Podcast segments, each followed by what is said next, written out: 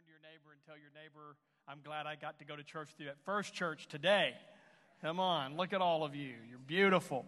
I want to reiterate what Raylene said just a moment ago. Yesterday, we did a couple of projects at Mounds Public. We had a great group that worked flower beds going into the high school, and weeded those out, and we put 52 bags of mulch in those beds that go into the high school and run along the front face of the high school. And then we also, in the middle school, they've moved a teacher's lounge into a room that was used by, I believe, the nurse for years, but they've repurposed that room. And we went in there and cleaned that room out for them and painted the walls and got that room ready for decorations. And we have decorations there. As a matter of fact, Pastors Trent and Hannah are going back, I think, with some help to go ahead and church purchase decorations for the walls in that room to make that teacher's lounge really nice for them. And we couldn't hang the decorations yesterday. We didn't want them to stick to the wall with the paint needing to cure. So did a couple of great projects. We spent about 3.5 hours as a team up there. There was a great representation of our church there, and knocked out a couple of huge projects really in 3 hours, which is just amazing, and blessing them. And we're just excited that we were able to do that, and we're able to serve our community.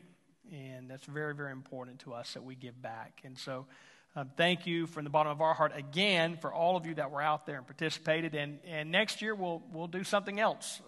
We may go back to Mounds, or we may go to another one of the surrounding communities in our area. But we will participate. This is an annual event that the Grow Network churches participate in, Serve Day. And so that's really awesome because I mean we got the chance to, whether we knew it or not, we got the chance to join with a whole bunch of other believers and serve the communities. And so that's just really awesome. I do want to plug, and this is very important for you guys because it's a little bit of a sacrifice, I understand. You come to First Church, and it's not really feasible for us to do a lunch after First Church. I mean, we're still kind of just off breakfast, just still kind of in breakfast mode. So after Second Church, we do our Neighbors in Nations luncheon, and this is a missions-raising effort. I like to say it like this: you make a donation and you get a free meal. That's kind of the way I like to view that. And even if you're not planning on coming back, we'd love for you to come back because we got a ton of food. I mean, a lot of food, and we really. I just talked with Karen before service, and she made the comment that she didn't know the chicken pieces were so large. And so her and Dave came up Friday night, I believe it was, and they stayed here till after midnight getting the chicken, the spices and stuff on the chicken and stuff, and we have a lot of food. And so if you want to come back, we would love for you to come back and have lunch with us. That lunch will start about 12:15. In between 12:15 and 12:30 is the time frame for that. But even if you know you can't and you want to go ahead and make a donation toward Neighbors in Nations, we were able to do Serve Day yesterday because of the money we raise in these luncheons. We were able to buy those things and it not come out of our normal operating expenses, but it's a special fund that we have this money set aside to do local and international missions endeavors. And so whether we realize it or not, going to Mounds Public School and weeding out the flower beds and putting mulch in the flower beds and painting that room for the teachers, that's a missions effort. That's a missions into our community. And that's what Neighbors in Nations is all about. And so, very important.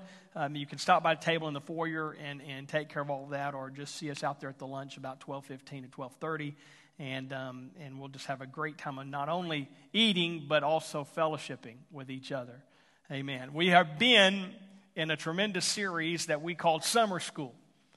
And that title might be a little scary for some folks, but I think it's a great idea. I think it's a great thing for us to take some time during the summer weeks and just discuss some things that perhaps we don't normally work into another series. To me, it's good stuff to know. It's stuff we should know. as believers, and just in living our lives. I think that information, they say, is what? Power. And, you know, when we have pertinent information, important information, I believe that's even more powerful. I think there's some information, we live in information overload. Can you say, yeah, you agree with me there? You know, with the internet, I think we're the most informed people, whether it's good information or bad information. I believe we are the most informed generations that have ever lived. And I don't see that changing. You know, I mean, you would have to completely go off the grid. The entire world would have to go off the grid in order for this information overload to change. But the reality of our world is that we're just inundated with media. We're inundated with the internet and all of the information that rolls through. We're inundated for a lot of times. We're inundated with social media and all of these things, just poor information. And not all that information is good information. Matter of fact, there's some things that we probably should pray about unknowing. You know, I just wish I didn't know that. You know, I just wish I could unknow some things. But you know, that's probably not going to happen. So the reality of it is that we have to make sure we are connoisseurs of good information, good stuff to know. And today in our summer school session, I want to take just a few minutes and kind of deal with a subject that I don't know if I have ever dealt specifically with this subject in a corporate setting. I have dealt with this subject in a classroom setting that we've done different classes, small group classes, and things like that that I've dealt with this subject, but don't know if I've ever actually brought this to the corporate setting. So I'm really personally excited about that today. That, you know, we're able to share this information with a larger group of people rather than just a small group of people, and this is probably very important because I believe that we as believers are striving in our lives to be disciples. I mean, we think about that word disciple, and I know a lot of times that connotation is, well, we just go back to the original 12. That, well, we know who the disciples are. But in fact, when you understand the teachings of Jesus, you'll recognize that every believer is supposed to become a disciple. That being a disciple isn't just this small group of people that we read about in the New Testament. And you know, Jesus called his disciples, but then we're going to examine that Jesus not only called his disciples, but he commanded his disciples to reproduce themselves and to make other disciples. And so the idea of disciple and understand this, you know, the word disciple and the word discipline come from the same root word. And so to understand a disciple is someone who has disciplined themselves to learn and walk in and to obey the teachings of Jesus, the one with whom we are being discipled ultimately by. Certainly the one to whom we are disciples of. You know, I mean, today we're not disciples of Triumph. We may be members of a church, but we're not disciples of Triumph. You're not certainly disciples of Rob. That would not be good. I mean, you get people that do stuff like that, you end up like going and drinking Kool-Aid in the jungle. You know what I'm saying? And so that's not good to be a disciple of a preacher. In that regard, we are disciples of Christ. We are Christ's disciples. And so I think it's important for us to examine what a disciple is. If this is what we're supposed to be, then give us some clue as to what it even looks like. If I'm supposed to be a disciple, I don't even know what that looks like. And so we're going to try to pull the curtain back on that just for a few minutes. I can't give everything. But I'm going to draw our attention to Matthew chapter 4, and we're going to look at this original call to discipleship, and then we're going to unpack what this verse specifically states about being a disciple and what a disciple is. So Matthew chapter 4, verse 18, Jesus, walking by the Sea of Galilee, saw two brothers, Simon called Peter, Andrew his brother, casting a net into the sea, for they were fishermen. So here's just a couple of regular dudes, right? Nothing really special about them other than the fact that Jesus walked up to them and must have seen some quality, must have recognized some thing going on in their lives that they were in fact qualified to be his disciples. And then he said to them, "Follow me, for I will make you fishers of men." And this is the amazing part. In verse 20, they immediately left their nets and followed him. Now, if you look at the historical record, and sometimes it's murky in the way that the scriptures are written, you would understand that this was more than likely not the only time or the first time that they had ever been in the presence of Jesus. So, I mean, a lot of times people appreciate that and they'll go, man, they just immediately, they had never even seen Jesus or heard of Jesus. And in fact, it's very possible that they had, in fact, encountered the Lord before. And now this was another encounter where Jesus specifically calls them into this thing called discipleship. When we look at these verses and this original call to disciples, the definition of disciple can be found in the invitation. All right? Follow me, and I will make you fishers of men. Here we find that a disciple is one who knows and follows Christ. All right? So you can't be a Christ disciple if you don't know and follow him. Is anybody in the house today? All right, just making sure. And then secondly, a disciple is one who is being changed by Christ. That as a disciple, something should be going on in our lives that it can register that this discipleship, this relationship with Christ, this thing that I've got going on with the Lord is producing something in me that I didn't have before, or that I wasn't able to example before. And then thirdly, a disciple is one who is committed to the mission of Christ. See, I mean, I think this is an important concept that we recognize that when we are saved, that initial experience of salvation is not the end all. That when we give our heart to Christ, it's more like a birth certificate than it is a graduation diploma. And our experience with Christ should be an experience that is a progressing experience. Follow me, and I will make you fishers of men. I think Peter stressed it this way in 2 Peter 3:18, but grow. Everybody say grow. I mean, that's a process, right? But grow in the grace and knowledge of our Lord and Savior Jesus Christ. To him be glory both now and forever. Amen. But grow, this idea of spiritual growth, this idea of personal growth, that something's not right if, as a baby in Christ, if you would allow me to say that something's not right in that experience if through time there isn't some measure of maturity and growth that is taking place in the life of that disciple.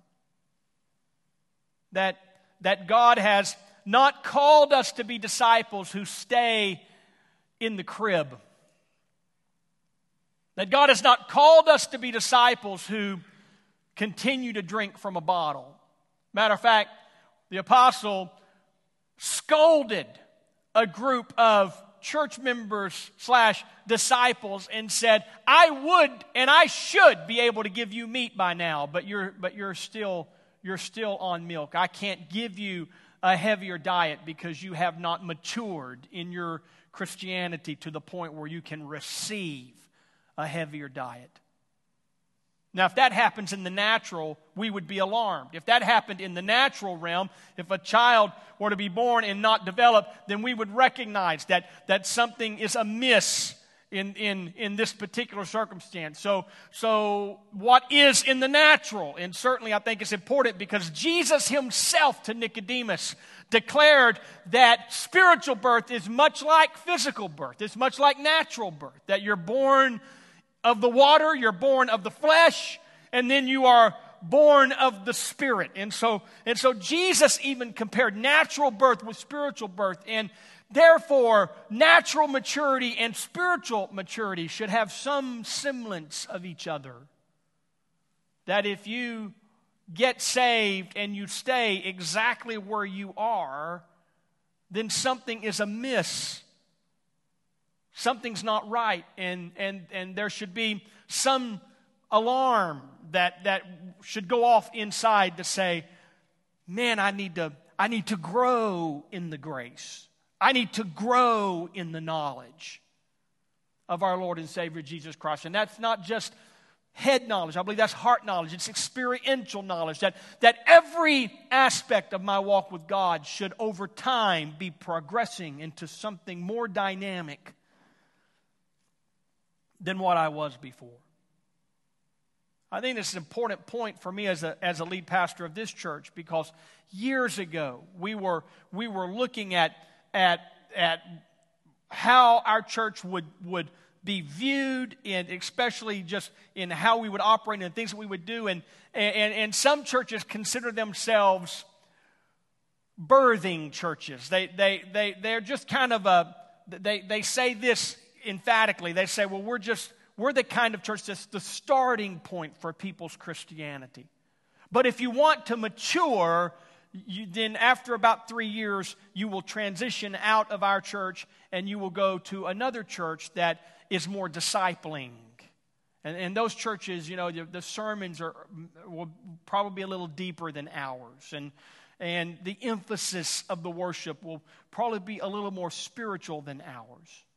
And so you kind of have this dichotomy of church ideas in our generation. You didn't have this 20 years ago. This is kind of a new thing, you know? And I mean, I got to thinking about that as a pastor here, and I got to think about our vision and everything that we're striving to do. And it really dawned on me that I really believe that the church should not just be a birthing center, it should be a discipling center.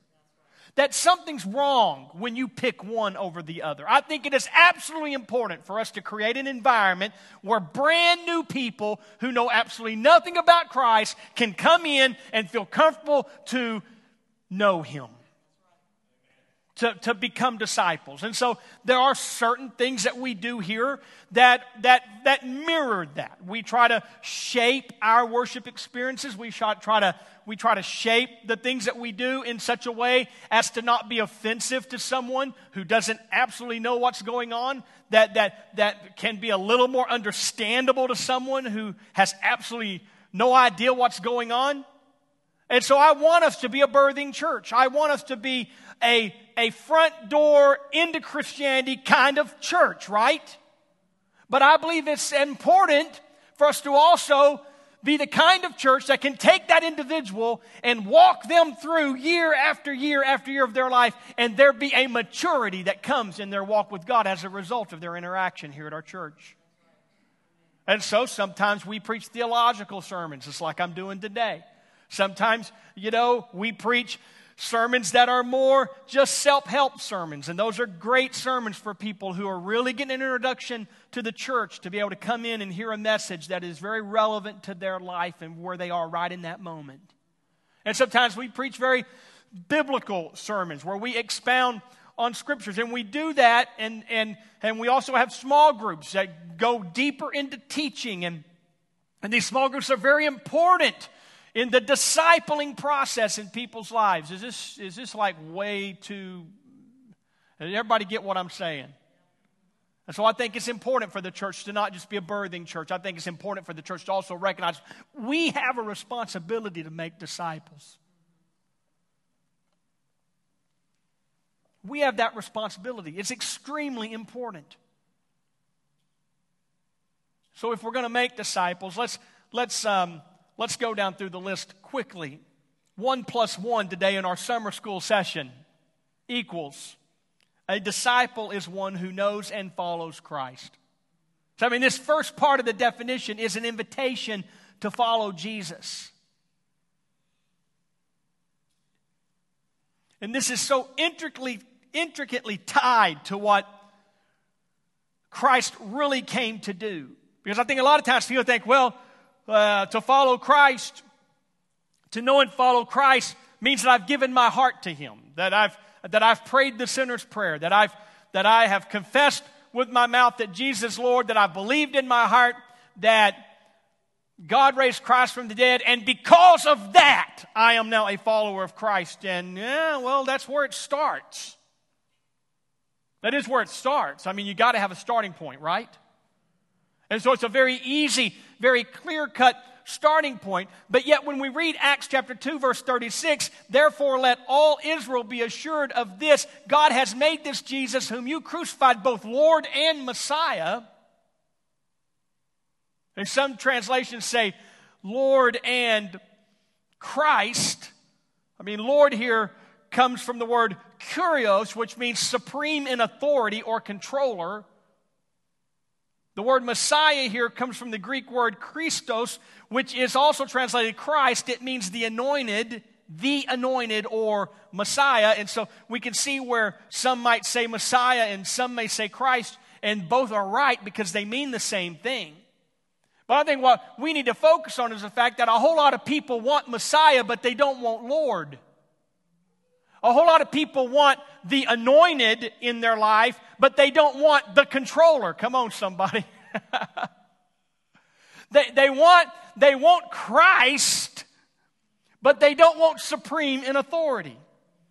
And this is declaring to us that if we are truly a follower of Christ, we not only confess Him as our Lord and accept the free gift of salvation that comes by grace, but we also, in our lives, have the willingness to say, Jesus be the Lord of all, and if I am truly going to be a follower of Christ, then I have to come under His authority. All right? I'm thankful we have the Holy Spirit to help us in this. I'm thankful that the Holy Spirit brings gifts that help us in this. The Holy Spirit brings fruit that helps us in this. We're not alone. But I think it's important for us to recognize the fact that when we give our hearts to Christ and declare ourselves to know and follow Him, that we are indeed submitting to the authority of Christ in our lives. He is not only our Savior, He is our authority. Matter of fact, before Jesus gave the more famous verses called the Great Commission, He said this in Matthew 28:19. Jesus came to them and said, all authority in heaven and on earth, spiritual and physical, all authority has been given to me. Jesus has been given all authority, and when we become followers of Him, we understand and recognize that all authority doesn't mean 90%. All authority doesn't mean 50%. That's 100%. So 1 plus 1 equals we have to know and follow Christ, and in knowing and following Him, we confess Him in salvation, and we submit to Him in process. Thank God there's a process. 2 plus 2 equals a disciple is one who is being changed by Christ. Can I say that the obedience, that getting under the authority in 1 plus 1 brings us to the place where we can understand the 2 plus 2, that obedience produces change.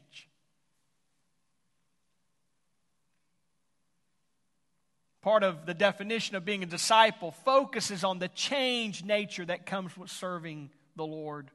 That Christ transforms us into a new person as we follow Him as a disciple.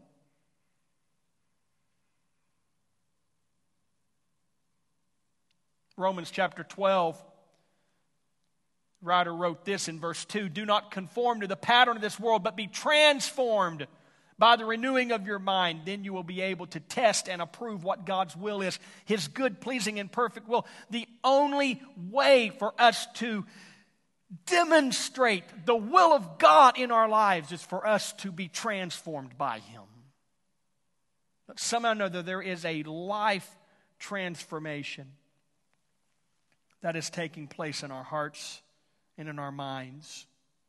Romans 8:28 says this, "And we know that in all things God works for the good of those who love Him, who have been called according to His purpose." So it's talking about disciples, that we know that in all things God works for the good of those who are His disciples. But then it says, "For those God foreknew, He also predestined to be conformed to the image of His Son, that He might be the firstborn among many of brothers and sisters." That there is a conforming to Christ that takes place in the life of the disciples.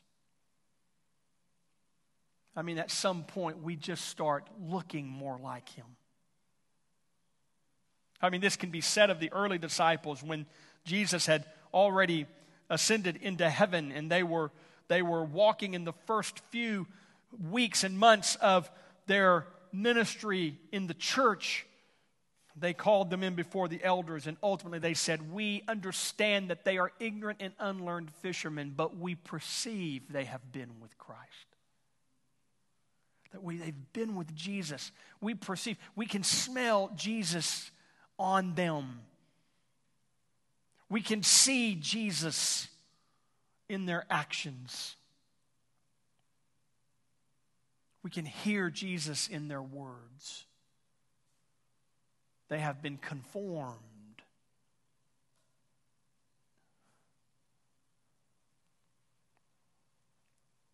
I think it's much like raising children. It's funny to me. It's not unusual for children to begin to take on the attributes of the parents. I mean, sometimes it is so evident it's almost spooky. People used to say that we didn't birth Baylor, we cloned him. Begin to take on certain attributes. People oftentimes talk about Boston and talk about how that he has that Stacy look and looks so much like his mom's side of the family. And I think, man, why does he talk that way? Well, how do you talk? Why does he act like that? Well, how do you act? This is, I believe, a perfect idea of what it means to be conformed into the image of Christ, that you and I get to know Him so well that people could actually say, "I perceive you have been with Jesus." Just something about the way you handled that situation that was awful Jesus-like. Just something about the way.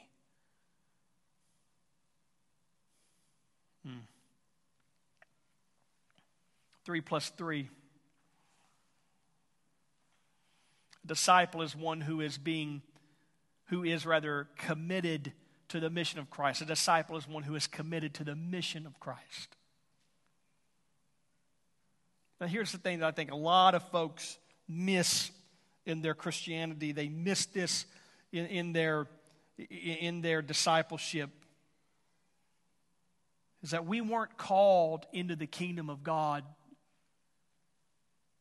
to just sit on zero. That when we truly are a disciple, we will not only follow Him and become a person under His authority, we will not only be conformed to look like Him in a process of time, but this third thing about the mission. What is the mission of Christ? Well, let's go back to the Great Commission that we started out with, that authority thing. But in Matthew 28:19, it says, "Therefore, go and make disciples of all nations, baptizing them in the name of the Father and of the Son and of the Holy Spirit, and teaching them to obey everything I have commanded you, and surely I am with you always to the very end of the age. Jesus said, if you'll do this, there's not even a chance I'm not going to walk with you, and I'm going to be a part of this process, but this is what I'm calling you to do. This is my mission. Go multiply yourself. Go find someone who is not a disciple. Go find someone who is not a believer and multiply yourselves.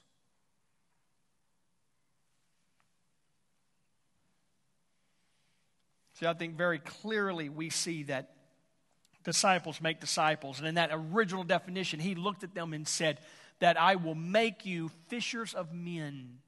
And he was speaking to fishermen, so it made sense. It made sense to them. And this is really what I want to tell you today, that disciples fish. Followers of Jesus fish. But we sometimes fish for real fish, but there is an expectation in discipleship that we will become people who fish for other people. You say, man, Pastor, wait a minute now. I ain't one of them Bible-thumping people, I can't go to witnessing because I don't know how to witness because, I just scared to death of witnessing because I'm afraid that they'll ask me where the dinosaurs went, and I have no answer to that. You know what the greatest witness is? The gospel is really kind of wrapped up. The gospel is wrapped up in one primary thing about what Christ did for us: that Christ died, that he was buried, that he rose again, and that he was seen alive and well. And so, anyone can tell someone that. What about your Jesus? Well, my Jesus, he died for us, and they buried him, but he come out of that grave alive, and he was seen by innumerable amount of witnesses, and he is indeed alive. Okay, so that's not hard. That's not hard to share the gospel. But the second part, to me, of the gospel, of the good news is this, that not only do you share what Jesus did for all, you share what Jesus did for you. How many of you have a story to tell? Has God did anything for you? Has God touched your life in any way that is meaningful? Of course he has. The greatest witness we will ever really have is our own story. But man, you know what?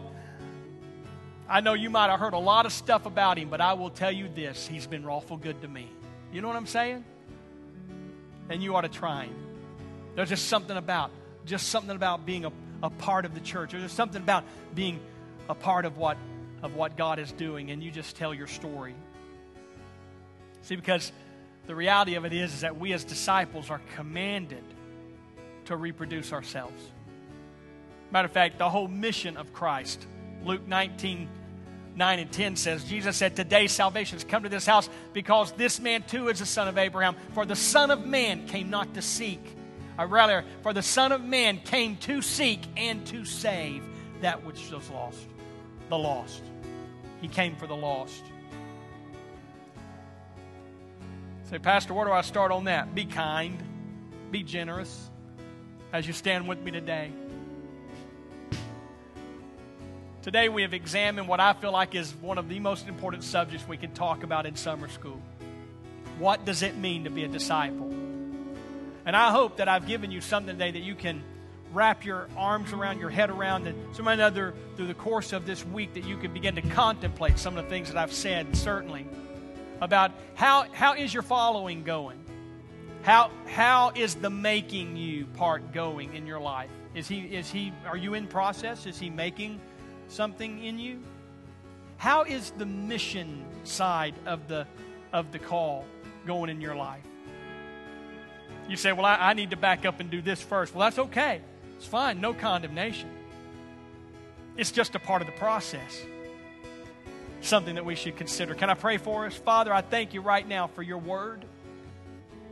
I thank you for the truth that has been imparted into every one of our lives. And I am speaking today over this people that you would give us strength, that you would help us, that you would anoint us to be everything that you have called us to be. I pray today that if there's somebody on the sound of my voice that has yet to commit their heart to Christ, that in just a few seconds I'm going to give them an opportunity for a fresh start. And I just pray that you would soften their heart right now to make that step even today. Jesus, I thank you for helping us in process. I thank you for ministering to our hearts today that there's a plan that you have in place for us to truly be disciples. We'll give you the praise for that in Jesus' name.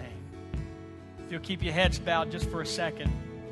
If you are here in the house and you're one of those people that I just prayed for that needs to fresh start, you just need to commit or recommit your heart to Christ, and you would like for us to pray with you, would you just slip a hand in the air right now and give me that opportunity to pray with you? I'm not going to call you forward or call you out. I'm just going to have everybody pray. In Jesus' name. Okay, everybody's comfortable with where you're at. If you're comfortable, I'm comfortable. In Jesus' name. Praise God. Okay, you can look at me again. There are three ways that we can.